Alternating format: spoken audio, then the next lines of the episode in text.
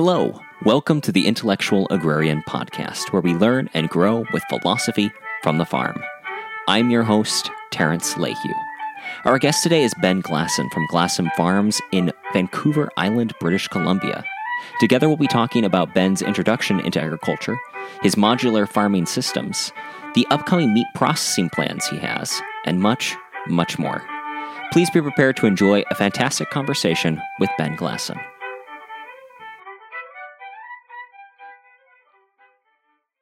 Ben Glassen, welcome to the show. Thank you for having me. It's definitely exciting. I've um, listened to all of your episodes, and it's I, I consider it my favorite farm podcast, and I only listen to farm podcasts. Well, thank you. I appreciate that. Oh, dear goodness. I haven't even listened to the oldest episodes in a good long while. And oh my, Let, let's not, let's not think about that. Uh, I just want to give the audience a little context here, because currently, as you are doing this interview, you are at one of your farm locations and you are tending to one of your livestock. Would you mind giving us a, a little bit of what that story is right now? Yeah, so the one property that I farm at, we call it the Willows Bend Estate Farm. So it's a twelve acre property on the lake, and the context was right to raise pigs here. And so we've raised a couple batches of pigs, but this is our first time with a bred sow. So right now I'm sitting in the bedding with Belle, and Belle is an Osabaw cross sow who is having her first litter, and she's due today. And so I've only just arrived here. I'm going to spend the rest of the afternoon sitting with her and, and, you know, comforting her as she goes through this. Well, Belle, we're rooting for you. She appreciates that. So getting started, one of my first questions is just tell us a little bit about what your farm looks like. You said you're currently at the Willow Bend Estate. How is your farm laid out, and what do you raise? Uh, so I'm new to farming. I have been farming for just over three years now. I started uh, urban farming with pastured quail in backyards outside of Vancouver, B C, the big city. Mm-hmm. Um, and then I moved back to kind of my hometown of Vancouver Island in Nanaimo. And um, so I started with a five acre lease. And that five acre lease, I started my pasture poultry operation with broiler chickens. Mm-hmm. And then I started here at Willows Bend Estate, and, um, and I was brought on to do kind of some maintenance. And then, you know, he, he immediately saw my, my farm website and was interested in that. And I started offering the ability to get him his farm tax. And he had beautiful forest that would be perfect for forest raised pork. And so we started raising pigs here. Um, and then I also have partnered with an equestrian property, which is twenty-two acres. Um, and we raise uh, we raised our holiday turkeys there. And then um, at the end of last summer, I also started my grazing operations uh, with a small flock of, um, of, of sheep. Uh, so I have the three properties under management. And then I myself, when we moved to Vancouver Island, we found the smallest, cheapest little home we could affo- afford in town. So our first home. Um, and so I practice only on lease land, my farming. And then we own our little urban homestead, we call it, uh, in town. That's really neat. One of the things that I, I had written this down because I knew, it, especially if it came up, we had to ask. So I hear lots of people that find that chickens are the gateway drug into agriculture, but you started with quail. Yes, sir. What's so the story I there? Lived, yeah, so I lived in an urban community, um, Port Moody, which is the, the end of the Burrard Strait. So it's this little village, historic town. It's where the, the railway first met the Pacific Ocean. Oh, cool. um, w- during the founding of Canada. And so it's this cute little, quaint little village within, you know, the, the bigger cities. And so th- we were not allowed to have backyard chickens there. And I wanted to start practicing po- pasture poultry. So I found a loophole, which was people and animals that are generally considered pets must live within, within a domicile. And so even though the quail would have been happy to sleep out on the grass, their quail tractor, not chicken tractor, but a quail tractor that were three foot by seven foot, it had a domicile, so an enclosed area that I would push them into every night. And so that was how I fit in the gray area of the Port Moody bylaw. So now that you, you're raising chickens, obviously, is there a lot of difference between raising pastured quail and pastured chickens? I'm just really curious about that.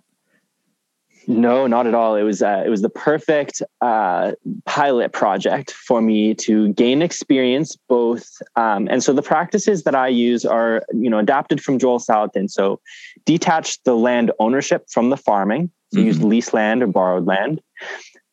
Use mobile infrastructure, both that you can move on to the land, but also keeping your uh, animals moving, like migratory, uh, like their migratory instincts. Use modular infrastructure. So start with one tractor and then scale up with profitability. And so I started with one backyard in Port Moody, and I ended up with five backyards before I ended that project. And then um, the fourth piece is direct marketing. So having relationships with your customers. So with um, there was a uh, Port Moody Car Free Day, and I wasn't allowed to sell food, but I had my my booth set up, and um, I sold memberships to the Quail Club for ten dollars, and they got a little punch card. And with And uh, with their ten dollars membership, they got their first set of eggs for free. And a carton of three dozen quail eggs was ten dollars anyhow. So that was my little workaround on how to sell at the Car Free Day. And so I got about ten customers that were able to purchase everything I was able to produce during the quail project. That's awesome. And what a way to start out. Not only was it a, a smart workaround, but again, Not many people, not many people have quail as their starting project, so it immediately jumps out in your story, and it's it's a really great one. Mm-hmm. And you know, I have heard both Joel Salatin and Daniel Salatin mention, you know, maybe maybe your context is right to start with quail or this or that, and so I I I I, I have yet to contact with them and say I'm that guy, but soon enough, I'm sure they'll hear that I'm that guy. Well, if they're listening to the podcast, they just heard it. So what is it that got you interested in agriculture to begin with? Was this something you grew up doing? How did you, how did you get to the point where you're like, I really want to start raising quail in my backyard and eventually scale that up to what you're doing today? My parents were urbanites, um, but my mother's family, the Lavender family, they uh, had greenhouses in Ontario, Canada. Um, so her great or her uncles would have had greenhouse businesses. And then my father's side, the, my great grandfather, he was a Belgian Brabant breeder in the Midwest. And mm. um, and and so and then my great uncle Worthy, he was a uh, you know hobby farm uh, and rodeo announcer. And so when I was born, they all and and we lived in central Washington, Wenatchee, so the the apple capital, and we would feed the the horses and the cows across the fence. And um, and I became interested in livestock then. And then when I was two years old, a dad's coworker took us to a rodeo, and I was glued to the fence. So from the time I was two years old till I was eleven years old, I was obsessive about being a rancher, being a cowboy, going to rodeos. And then um, kind of started cycling more as I was into my teenage years, um, and had a professional career as a cyclist, but always had in the back of my mind that at some point I would, you know, get back into farming. And then as I injured out of my profession in the mountain bike industry, then I started researching Uh, agriculture again, first studying aquaponics during my graduating year, doing a tourism degree. I convinced my mm-hmm. instructors to allow me to do my graduating research and the connection between tourism and uh, and aquaponics, although that's very high investment. So then I started looking for low investment agriculture. And so that's where I found the pasture poultry model. And really, you know, my my my wishes of becoming a rancher and working with livestock, um, pastured poultry leading up to, you know, forest raised pork, and then eventually into grazing systems. That was, that was more so aligned with my childhood dreams. What kind of sheep do you raise? Are they hair or wool? Hair sheep. So I have Saint, I started with uh six Saint Croix ewes, mm-hmm. um, and then have a bit of Katahdin that are, um, uh, I have a Katahdin ram that I, um, that a friend was able to sell me. And then, um, I will also breed in some Dorper. I, I think I'll continue more with Dorpers to, to get some size. Although, you know, the regenerative practices is, you know, always start with breeding stock that is appropriate to your climate. Mm-hmm. And, um, you know, Greg Judy is a, a guy that I look up to a lot for grazing systems. And he, he swears by the Saint Croix for their, um, for their, you know, tolerance to parasites. So I found some, a lady who locally had, um, she had a flock of about twenty Saint Croix. She had raised them all naturally and, uh, had had the same flock here on the island, uh, close by for twenty years or more. Oh, wow. And so it was the right fit to start with those genes and then add other traits as I grow. Mm-hmm. That way you can adapt to what your particular circumstances are, which is one of the cool things about livestock, is that we don't realize how many of the breeds that are out there started out just in that exact way, which is one person was like, you know, I need something that works really well for where I'm at. Mm-hmm. Yeah, exactly. And, and, you know, that's, that's where all these, you know, the heritage breeds, the Herefords, the, you know, the Devons, these are communities in Britain that had their, their locally adapted breeds. Uh, and so I, I think of where I am here on the island in British Columbia as being a very similar climate and also context to, to the United Kingdom, because we're on this rock here. And mm-hmm. very small farming communities, very small plots, and it's very rainy because we have the same weather as Seattle or Vancouver. That was actually one of the questions I was going to ask, is I didn't know where Vancouver Island was. Granted, I'm also not uh, geography. I was good at a lot of stuff in school, but I'll be honest, geography was my worst topic. But would you tell us a little bit about Vancouver Island? Yeah, so this is on the west coast of Canada. And so the island is about, uh, I believe, six hundred fifty miles long, uh, stretching from, you know, due, due west of Seattle up along the coast, probably halfway between um, the border to from from the British Columbia border uh, south to the uh, border between Alaska. So uh this is the traditional lands of the Coast Salish people, the First Nations here, and mm-hmm. I live in Snuneymuxw, uh, the Snuneymuxw Nation, uh, which translated to Nanaimo. Uh, and the Salish Sea is the the Straits of Juan de Fuca that that separates us from the mainland, uh, and then there's the the the Gulf Islands, which which are the chain of islands between the Big Island, Vancouver Island, and the mainland. Uh, and so we're nestled, nestled, you know, those islands are, are nest, the San Juan Islands is what the U S calls them. And those are nestled between Seattle and Vancouver and here. Okay. As I said, I always think it's helpful to get an idea of where you're at, because context matters so much in farming. I mean, realistically speaking, we're trying to work within adaptive systems, which means you're adapting to whatever your particular context actually is. And speaking of that, your context has changed a little bit since when you started with your quail club. How do you market your products now?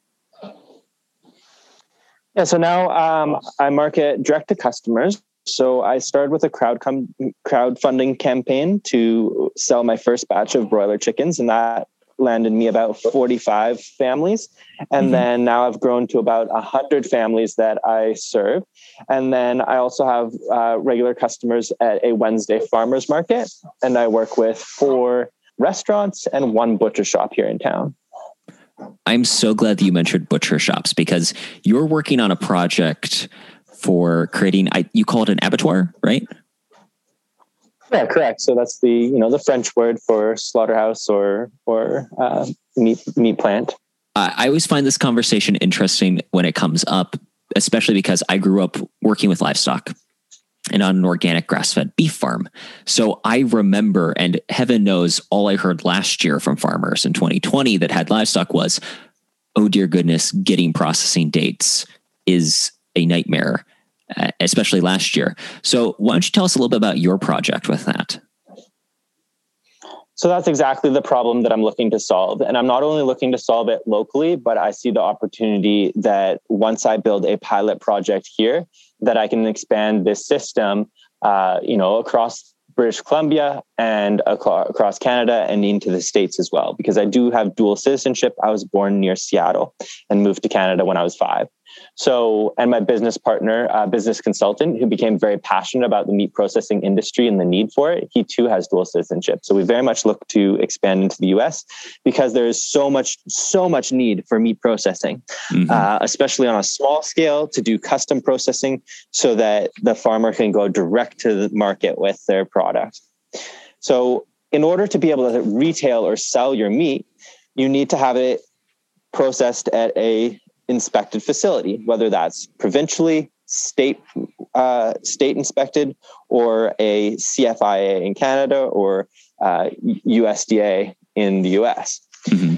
So here on Vancouver Island, there was five red meat plants and five poultry plants, all very small, working with, you know, small farmers. Mm-hmm. Well, since twenty eighteen, four of those have shut down, two red Holy meat, two poultry. Holy cow. And that's because the owners have either passed away while still working, or um, or retired with no succession plan. And so this is the story across the farming industry, that it's an aging demographic, mm-hmm. and there there's, you know, challenges in creating a succession plan. Um, and and there's not enough young people who are aware of the industry and who are, um, you know, knowledgeable enough or, or interested enough or given the opportunity to step up into these positions. So I guess I'm the young guy in my early thirties who's, you know, new to the industry. And if I want to be able to grow my farm, I need to build first a poultry plant, but then red meat plants as well. So my plan is to build uh, the smallest minimum viable product, if we mm-hmm. think to lean manufacturing, um, the smallest minimum viable product of first a poultry plant, then a sheep and pork plant, and then a beef plant. So I'm using shipping containers because, again, with all those same principles that I use in farming, lease land, mobile, modular, and direct marketing, mm-hmm. we'll build in a sh- sh- uh, forty-foot shipping container will be the poultry line. And then we'll have a twenty-foot refrigerated unit and a twenty-foot office and bathroom. And so we can drop that onto lease land. And so we're calling it semi-permanent because um, it it's fixed in place. Mobile abattoirs are considered uh, on-farm processing. So the abattoir mm-hmm. go is on a trailer and it goes to the farm and processes at that farm, then it goes to the next farm. We're semi-permanent because we are on lease land and we will set up. But if we ever lose the lease, or if we need to move, or if we're able to find a better location where we can do more, or if the market changes, then we have that flexibility and we're nimble and able to move if we need to. Mm-hmm. That is such an awesome idea. That is really an awesome idea because, again, it's also scalable. Like you said, when you separate out the the requirement for it being in a fixed location, your adaptability just goes through the roof. Exactly. Yeah. And then that makes it easy that if, you know, if this community can't support it, or if there's a, uh, a legality change, then we're able to up and move, or, um, Or if or if it's going really well, we can add another shipping container and we can uh, double the size of the line quite quickly and easily. So there's it's very important to be nimble. Mm-hmm. And so what is the current progress on this plan? Just for the sake of those who are listening, they're like, mm-hmm. ooh, I really want to find out more. We're mid-March now. And so I was very close to securing purchasing one of the old closed down abattoirs, but that fell through, and I'm almost glad because, first of all, it kind of goes against my goals of leasing land and my, mm-hmm. my theories around that. Um, and also because it was a plant from nineteen sixty-two. So I would ever be battling the challenges of an old facility, whereas now I can build, as I intended, modular infrastructure that can, um, that, that is mobile. Mm-hmm. Yeah. Again, that's, so that fell through. That I just love the idea. And so, yeah. So right now I'm at the point where I have uh, a few different options for properties. So I'm locking down a lease on which property will be the best option. And then uh, we'll be in construction through April. And my goal is to be open uh, in May. I have my first batch of broilers that I just picked up this past week. And so by the beginning of May, I will hope to be processing in my own plant. That is awesome. What a great turnaround time too. This is where I've been preaching the idea of the minimal viable product to various friends and colleagues in my industry. And it, it's so useful because it takes the easiest, I can't remember what the exact phrase is, but isn't it like the, the death of progress is perfection? The moment that you start thinking, well, it needs to be all of this before it can be something that's done, you're limiting your ability to actually get it out there and start iterating. That's part of the reason why pastured poultry makes such a great gateway into agriculture, is because it is a kind of a minimal viable product to a degree, because it, comparatively to, say, lambs or pigs, it is a lower cost startup. And it allows you to change and adjust a lot quicker. Yes, this is very important for uh, small farmers, young farmers, uh, new farmers to be able to have this flexibility in order to start and, and gain quick, quick cash flow, which is possible through pastured poultry with an eight-week turnaround. For me, being able to quickly build this Uh, this small abattoir without needing to even go through building codes and things like that, because th- I, there's there's a need in the marketplace. And so I need to react quickly in order to figure that out and create the opportunity that not only myself, but many other farmers are scrambling to find processing now that these plants have closed down. Two of the Two of the five poultry plants have closed between last August and said they're done as of January twenty twenty-one. And so farmers on the island for years have already been scaling down.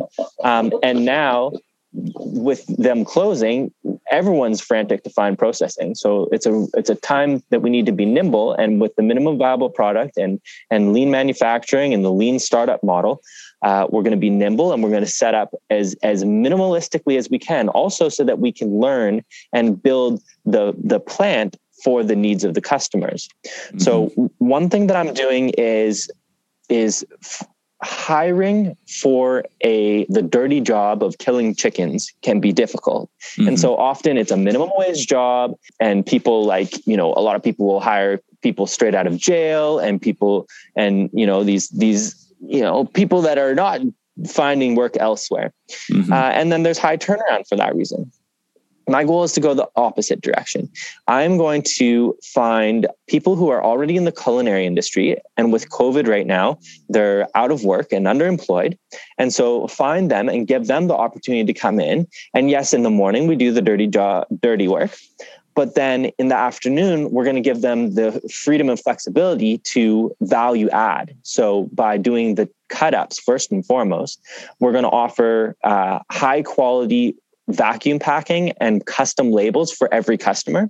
Mm-hmm. And then if there's additional things like sausage making, whether there's, you know, smoking, any other value added things, that's, that allows the creativity of the culinary worker to come in and, and have, uh, you know, put their skills to use, even though generally this poultry processing thing is seen to be, you know, a low grade job. Well, that's a really interesting idea, and it fits well within the model you're constructing, because investing in the human capital and that element really sets you apart, because it, it allows you not only the fact that you've got more flexibility in how your actual infrastructure is set up, but the fact that you have that you would have qualified people that are highly capable and can do multiple different things. It means you don't have to go through the effort of finding several people to do one job when you can find one really good person that can do multiple things and do them well. Right. And and compensating for the skill of these people coming in and, and giving them the flexibility that, you know, if they need to go back to work at their restaurant job, but want to still continue working for us in the morning, you know, we're going to be flexible. This is, we're really designing this with modern management principles, but with the age old industry of turning animals into people. So you brought up new farmers and a new generation.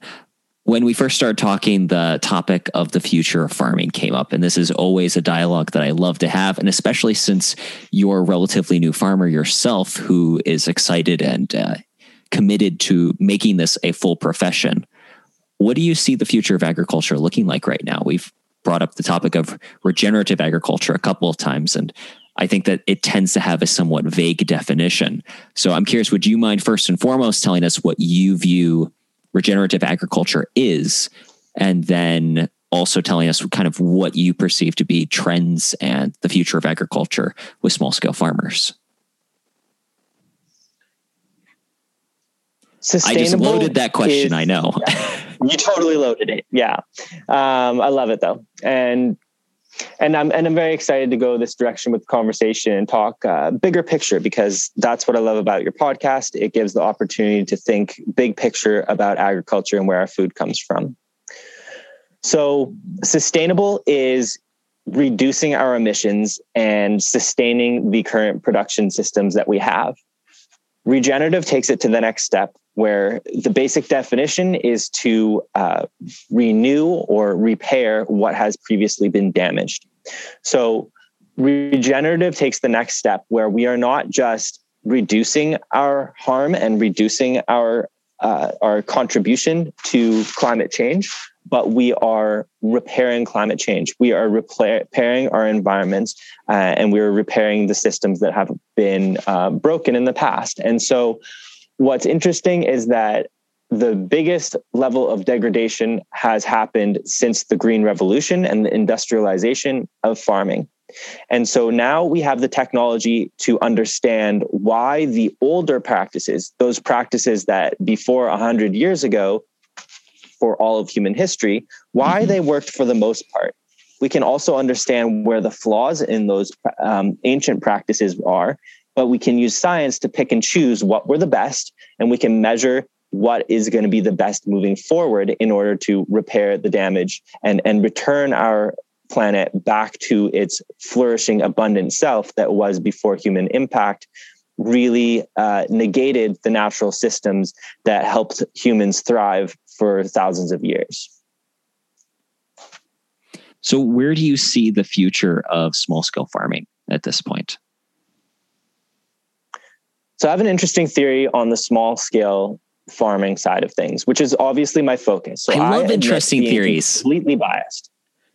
I'm absolutely biased because all of my research has been in regenerative agriculture and small farming, mm-hmm. which is I, why I love the new platform of Clubhouse, because it allows me to connect directly with uh, large commercial growers to bounce these ideas off of them and to confirm or deny if based on the industry, if I'm on the right track or not.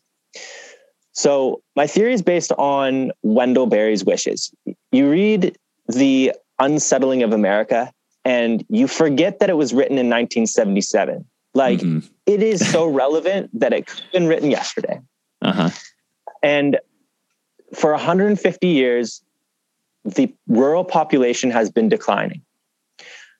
People have been losing their jobs to industrialization on farms, and they have been going to the city to find, you know, labor jobs.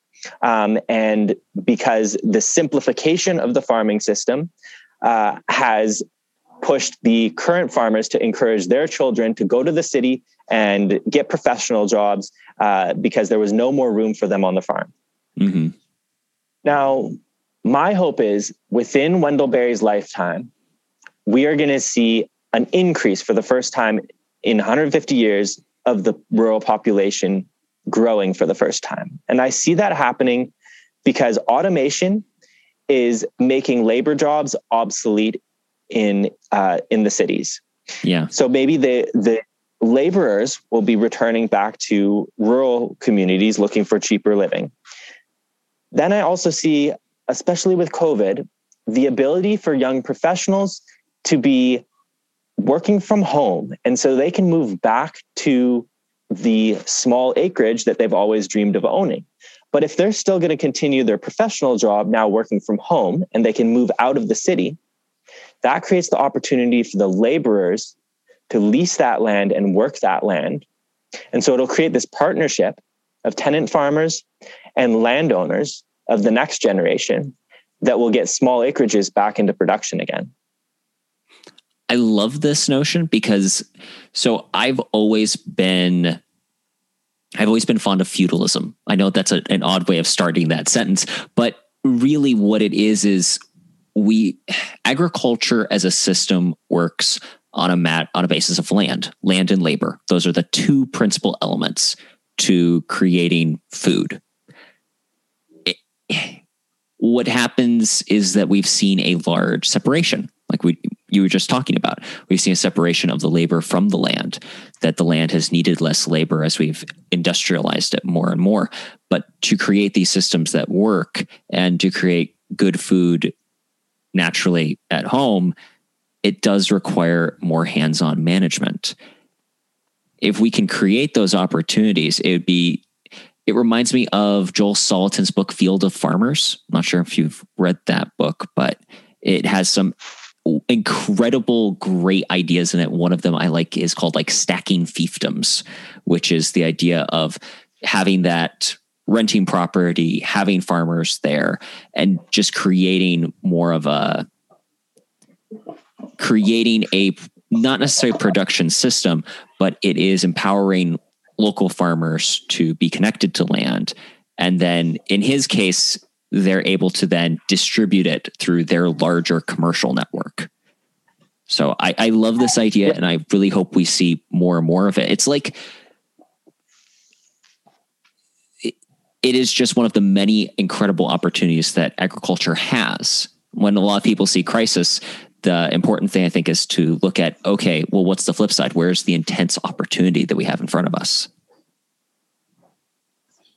Absolutely. Fields of Farmers is my current read, but it's not on audiobook, so I'm having a hard time getting oh. through it because uh, all day I listen to podcasts, audiobooks, and, you know, anything, and now Clubhouse, but um, sitting down to flip pages is a lot more difficult for me.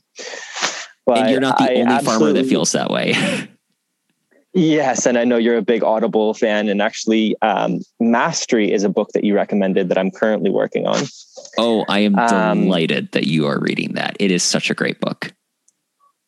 Terrence, you don't know how much you have influenced my reading list, and especially because, you know, you're an Audible guy, and then um, also because you have an affinity for B C boys. You know, Scott Hebert, he's just a stone's throw away. I was there in his neighborhood last week when I picked up my chicks in Abbotsford. And uh, yeah, you know, I just uh, love all the recommendations. And, and and so much of my education has come from this, this Audible um, audio. And it really goes back to storytelling and how mm-hmm. the, the spoken word is how much, how so much of humanity evolved, and so much of our food practices evolved through the spoken word. And so going back to the, the fiefdoms and the, the apprenticeship model um, that Joel Salatin uh, moves for, it, it, it's, it's that hands-on experience. As Joel says, you, you can't Google experience. Um, but when you have a mentor, or when you have that opportunity to, to work together and talk through problems, Uh, that is that is the wonderful opportunity that the spoken word, um, that this audio, audio this this new modern audio uh, education has allowed farmers like myself to thrive. Um, you know, I work. The book Mastery talks a lot about how these these masters, everyone from Temple Grandin to Benjamin Franklin to uh, Mozart, how they they would take these jobs that would move them towards their their goals, their ultimate goals of mastery, and would, and so I have, though I have a degree in tourism, and when I was doing the quail project, I was in the city, um, doing a professional job, running uh, conferences. Well, that was the, I read more in that year than I had any other year of my life, maybe all of my life combined, because I had the time on the SkyTrain commuting where I was able to read paper books.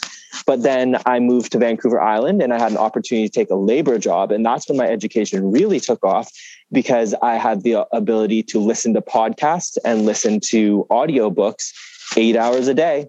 And so I was averaging one hundred hours of content A, a month. Congratulations. Um, at, at work. And I have continued that trend where I always have my headphones in. I'm either on the phone building my businesses, or I'm listening to some educational content. And now with Clubhouse, I have the ability to host, host conversations um, about these topics. So yeah, I can't appreciate you guys enough for, for the influence you've had on me. Hey, so I have to ask, since we're, we're talking about the the spoken word and that being a part of all this, where do you see, how do you see that playing a role in your marketing? Because I think that that's, I've always found that's interesting to hear how, how that plays a part for each individual farmer. How long have you been an organic certifier? I've been an organic inspector for five years. Okay, I don't believe in organic certification because I don't need it. Mm-hmm. And I say that because uh, because I think that the best certification is the customer comes and sees what I'm doing, or that they mm-hmm. have the conversation with me. Um, but the problem is that that doesn't scale. So what you're doing is important because at scale, we they need some kind of some kind of verification of ability. Some kind of verification. But I think the best verification is if the customer can ask the questions, or in the future, I would like to see Q R codes where mm-hmm. a customer standing in the shopping aisle can s- click the Q R code and it can take them to the uh, resources that will allow them to understand the practices um, and the treatment of the people and the treatment of the landscape that are going to make this food what it is. And it's very important to understand the the the, the three concepts of of uh, regenerative or sustainable being environmental, social, and economic. And so, being able to tell that story is very, very important. And so, whether it's me standing at the at the farmers market and having conversations with people, or whether it's when someone when any of my customers give me a call, I will talk to them as long as they'll let me, and I will. Um, I will avoid talking about the product as long as I possibly can until they ask about it, because mm-hmm. I want to have that conversation with them. I want to create that relationship with them. Now, of course, at scale, it's more challenging, but I see that technology is the opportunity to add a Q R code. And then in the future, I think we will see technology where you'll be able to point your phone at a piece of, uh, at a piece of food, and it will tell you the nutrient density of that food. Mm-hmm. So at least that tells part of the story, because you can imagine that for the most part, better practices create more nutrient dense food. So I think those are two pieces of it. Now, of course, I'm just giving you a hard time about organic certification. And and I just, uh, I say that to get the conversation going. Like in Clubhouse, when people start asking about certification, I, I get the conversation going by saying, well, I don't think I, that we need it. So well, I, and I, I, think I put that to you. Like, what do you think? You are entirely correct on that. I've always been... Despite the fact that it is my profession, I fully support the fact that it is a matter of scale. I have a friend. He did not, he was not certified organic when he started his farm. He markets, it's Pierre Gruby. He's been on the show a couple of different times. Great guy. They did not start as a certified organic operation. He became certified when it was something his customers asked him to do because he was selling to more restaurants. They wanted to put in their marketing material. The organic seal is a marketing tool. It, that that's how it's listed in the U S D A. It's a part of the Agricultural Marketing Service. It all it does is signify that there has been some verification system. That still cannot compare to a customer being on the farm, and that's something that I keep as something that I'm aware of when I'm an organic inspector, and I try to remember that part of my job on seeing those farms is to be the eyes, ears, and nose that a customer doesn't always have the opportunity to be. Now, one thing that you mentioned that has me really curious is that you have a degree in tourism. Is agritourism something you'd ever be interested in participating in or facilitating in your own operation or with the other farms that you might know or partner with? Absolutely. So at this point, uh, my tourism piece is that anyone who Uh, is interested, I'm happy to have them come visit, and I practice my talk with them. Um, and then I hope that after COVID opens up that I can have more organized, bigger groups to come visit. Uh, however, right now, uh, as I say, I, I, the certification that I want is just to be able to invite everyone and anyone to come visit my farm whenever. Um, And sometimes that's a little difficult on leaseland when there's, you know, mm-hmm. the homeowners are, are a little concerned about things. Um, but it is something that's very important. And so when I did my original research connecting tourism with aquaponics, mm-hmm. the big findings were, first of all, that um, that awareness is super important, because whether it's pastured livestock, whether it's regenerative agriculture, or whether it's the technology involved in aquaponics, not many people even know what it is. So we mm-hmm. need to create that awareness. And so by creating opportunities for, you know, whether it's young people, whether it's school age children, whether it's university groups to come in and do research or just learn or just get introduced to the concepts, that is huge. Having uh, tourism pieces like, you know, on farm tours, we have the, the, the farm tour, like community farm tours in many communities. There's one up island from me and one down island from me, but there's none here in Nanaimo. So Uh, fellow regenerative friends of mine, we we look to build a farm tour here in our community in the future. Um, and then uh, at the time, it was the Canadian Tourism Commission, the C T C. One of their top five mandates for Canadian tourism was uh, local eating experiences. Ooh. And so that falls in line perfectly with, you know, the farmer farm to table connection. Uh, Farm to Table Talk also being one of my favorite podcasts out of California with Roger Wasson. So the Farm to Table uh, connection is very important, and why I'm so happy to work with some of the influential restaurants here in town and and to have my name there on their on their menu, so that, you know, if you're sitting there and you're thinking about ordering the chicken or the pork and you see that it's Glassen Farms chicken, you can pull your phone out and look up what I'm doing, and then there's the connection. There's the introduction to regenerative agriculture. Ben, I have to tell you, this has been an amazing conversation, and I've enjoyed every minute of it. Where can people go to learn more about you and your work? Yeah, so uh, my website is Glassen Farms dot com. Glassen, like in a window, E N, Glassen Farms dot com. Uh, also, I've been hosting a lot of conversations on Clubhouse. So if you're an iPhone user um, and you find an invite into that, that app, uh, we talk about regenerative agriculture in the Food Growers United Club. Uh, as well as you'll see me popping in and out of rooms uh, all over that space. Uh, my Instagram is the best place to to see what I'm doing uh, because farming is such a visual thing. Uh, mm-hmm. The beautiful images are are so wonderful on Instagram, and that's Glassen Farms, um, uh, just at Glassen Farms on Instagram. So uh, I would love to hear conver- uh, you know, I would love to hear.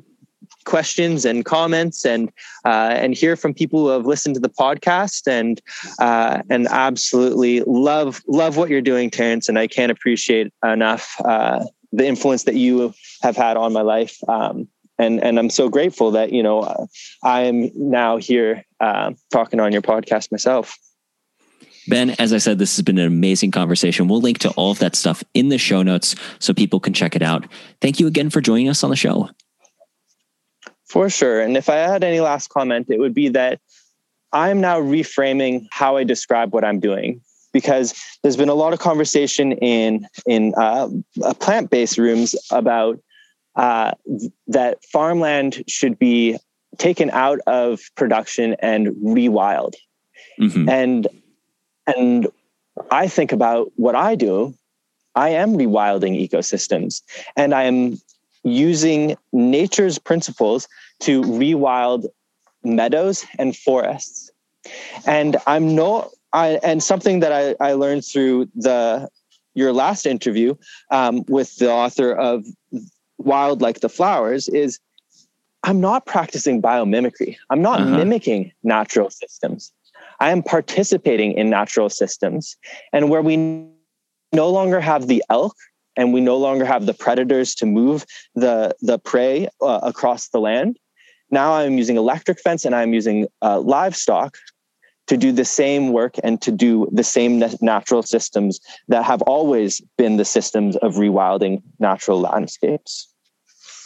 It is one of the great things that I love about this show is when I get to hear things like that. And the thing I took away so much from that interview was the idea of being a participant in a system, that we aren't necessarily a, that we are stewards, that we have that incredible role and opportunity to play in being a part of that. And it's really one of the things I love about getting to talk to farmers is that they are the stewards of the landscape in so many different ways that we can't even begin to scratch the surface usually. For sure. Yeah. Well, thank you so much, Terrence. Uh, I appreciate your time and I appreciate what you do. Thank you again for coming on the show.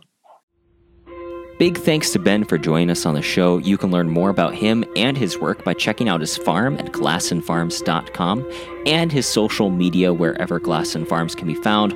All of that and more will be linked in the show notes at intellectual agrarian dot com forward slash Glassen, G L A S S E N.